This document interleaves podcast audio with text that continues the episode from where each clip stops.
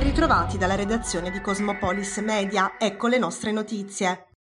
Le guerre hanno un effetto espansivo sull'economia. Era Keynes ad affermarlo.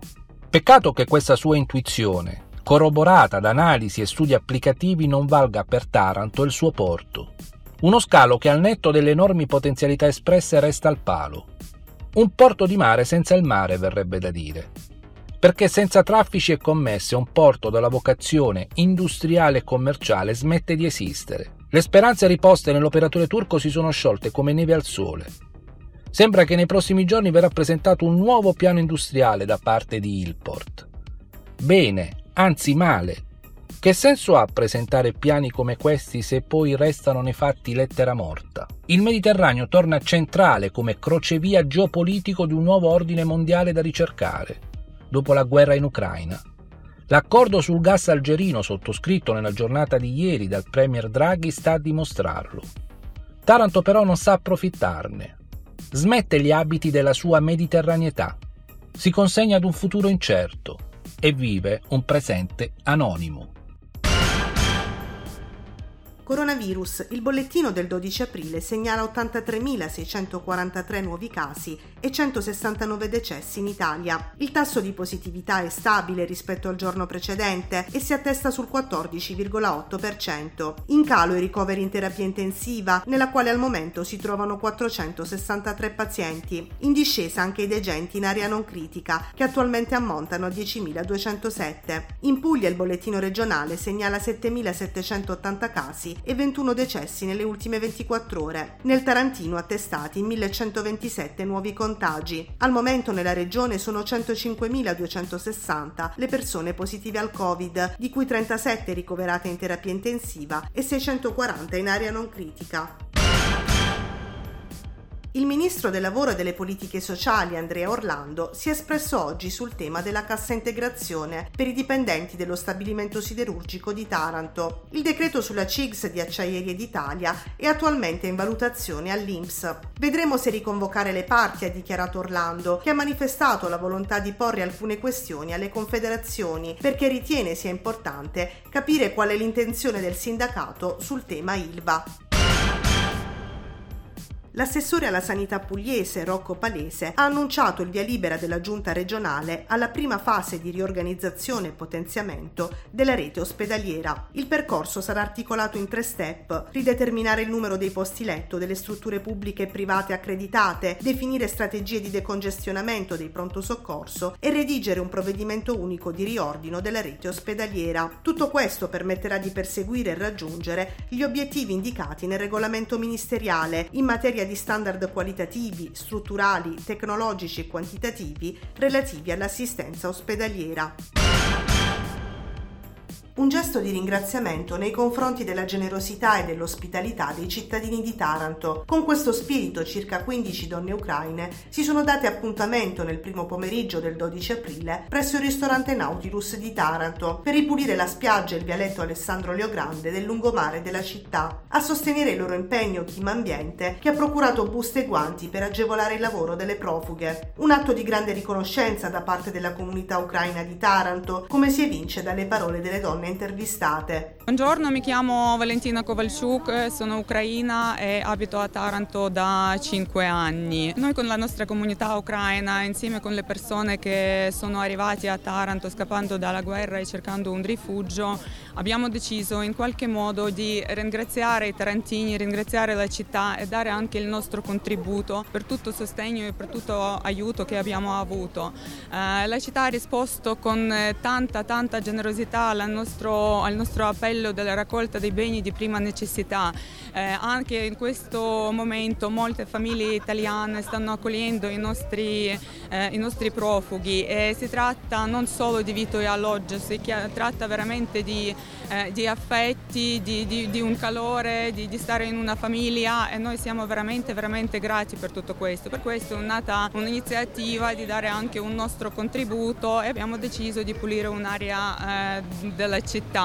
Eh, in più vogliamo anche dimostrare e far vedere che noi siamo un popolo pacifico, noi siamo un popolo dei lavoratori e vogliamo vivere in pace con, con tutti, vogliamo lavorare, vogliamo avere la vita tranquilla e normale, e magari approfittandomi della possibilità di essere sentita da tante persone, voglio dire che la nostra comunità ucraina continua la raccolta dei beni di prima necessità, si tratta del cibo, dei farmaci che verranno spedite in Ucraina perché veramente c'è tanto tanto bisogno. Come punto di riferimento a Taranto abbiamo eh, Migrantes Diocesana con eh, Marisa Metrangolo che ci sta dando un grosso aiuto, ci supporta in tutte le nostre iniziative. Eh, volevo ringraziare ancora tutti i tarantini, città di Taranto, volevo dire anche che noi ci siamo, noi ci siamo per qualsiasi iniziativa dove possiamo essere utili e dove possiamo aiutare. Vogliamo la pace, vogliamo vivere in pace e grazie ancora di cuore Tutti, a tutti i tarantini, dal nome di tutti gli ucraini che sono presenti nel territorio tarantino.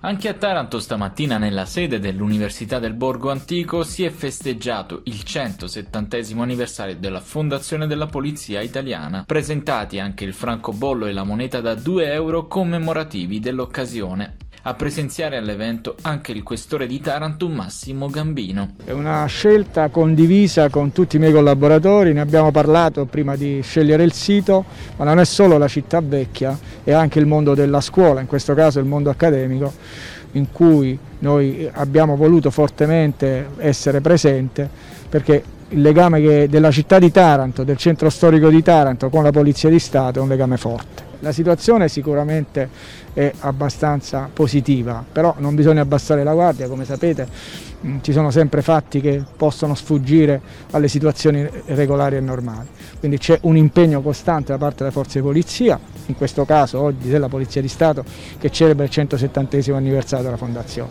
quindi sicuramente c'è un impegno per il territorio tarantino, ma non solo della città ma di tutta la provincia. Io sono quasi sei mesi che mi trovo a Taranto, bisogna avere un messaggio di speranza e ne dobbiamo un po' avere un po' tutti per quello che sta accadendo nel mondo, prima con la pandemia che ancora esiste e poi con i fatti che stanno accadendo non molto lontano da noi, quindi la speranza, perché noi sicuramente siamo presenti ogni giorno con tutte le componenti per cercare di garantire il prodotto sicurezza a questo territorio.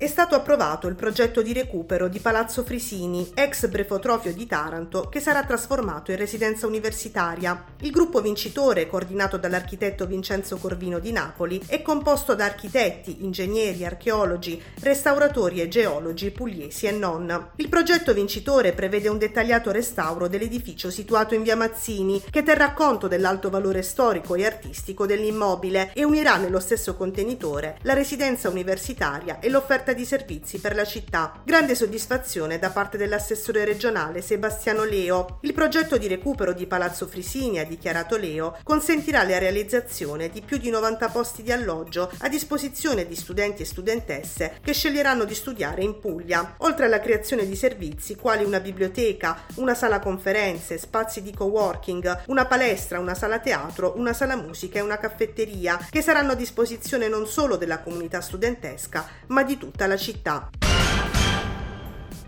Altro che raffreddore, in assenza di una buona copertura vaccinale, il Covid è in grado di fare danni anche nella sua variante più buona, l'Omicron. Così l'epidemiologo Pierluigi Lopalco si esprime sul caso di Shanghai, in cui vaccini di scarsa efficacia e dubbia qualità hanno causato un aumento dei contagi simile alla prima ondata. Secondo l'epidemiologo, ospedali da campo improvvisati, in cui sono ricoverate persone che lottano tra la vita e la morte, dimostrano la follia delle politiche zero Covid, messe in atto da paesi che si illudono di mantenere il virus al di fuori dei propri confini. Se un virus pandemico dilaga, conclude Lopalco, l'unica cosa che si può attuare tecnicamente è una politica di mitigazione. Bisogna cioè rallentare la corsa del virus fino a che, possibilmente con l'aiuto della vaccinazione, non si raggiunga una condizione di equilibrio, la famosa immunità di comunità. Al Vinitaly duemilaventidue le donne dei vini di Puglia, imprenditrici e appassionate che portano avanti le tradizioni di famiglia con un pizzico di innovazione. È bello vedere che c'è tanta affluenza nel padiglione Puglia, ehm, siamo contenti di avere il padiglione eh, ricco di persone interessate ai nostri nuovi progetti. In particolare in questo duemilaventidue abbiamo presentato nuovi prodotti, eh, ovvero un rosso Susumaniello, un rosato di Susumaniello, e abbiamo portato anche un'etichetta rivisitata per, del dodici e mezzo con la nostra masseria disegnata al di sopra, eh, per festeggiare appunto i dieci anni ehm, del dodici e mezzo.